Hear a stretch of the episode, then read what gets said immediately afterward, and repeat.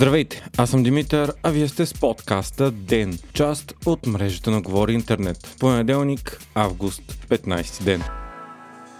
Служебният министр на енергетиката Росен Христов обяви пред журналисти, че най-рано следващата седмица правителството ще реши дали да започне преговори с Газпром за доставки на газ. До тогава трябва да бъдат направени анализи за необходимите нива на газа следващите месеци. Темата за газът се превърна в основна в политическия живот на България в последните седмици. Служебното правителство на Румен Радев още в първите дни от своето управление започна да дава силни сигнали, че обмисля да преговаря с Газпром и да промени твърдата прозападна политика на предишния кабинет, който се се противопостави на българската зависимост от Русия. Това предизвика и протести пред президентството.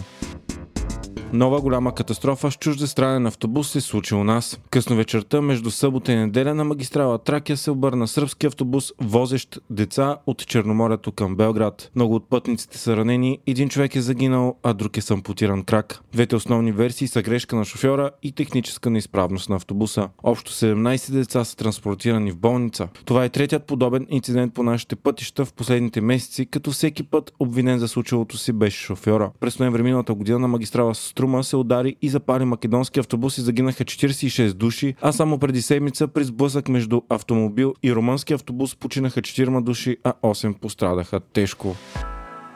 НАТО разполага американски войници в България като част от плановете си за засилване на източния фланг заради войната в Украина. Общо 2400 души от американската 101 въздушно преносима дивизия ще бъдат дисоцирани у нас в Румъния, Словакия и Унгария. Не е ясно колко души ще останат в България.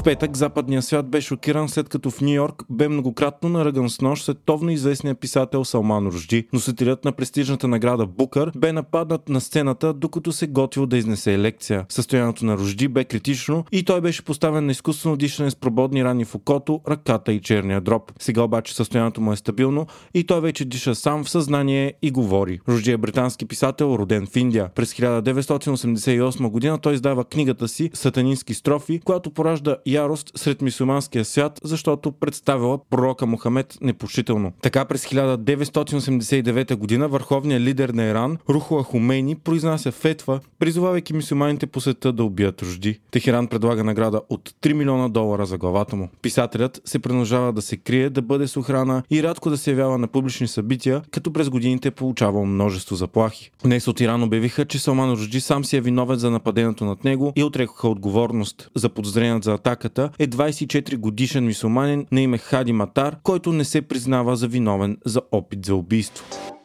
Вие слушахте подкаста Ден, част от мрежата на Говори Интернет. Епизода подготвих аз, Димитър Панайотов, а аудиомонтажът направи Антон Велев.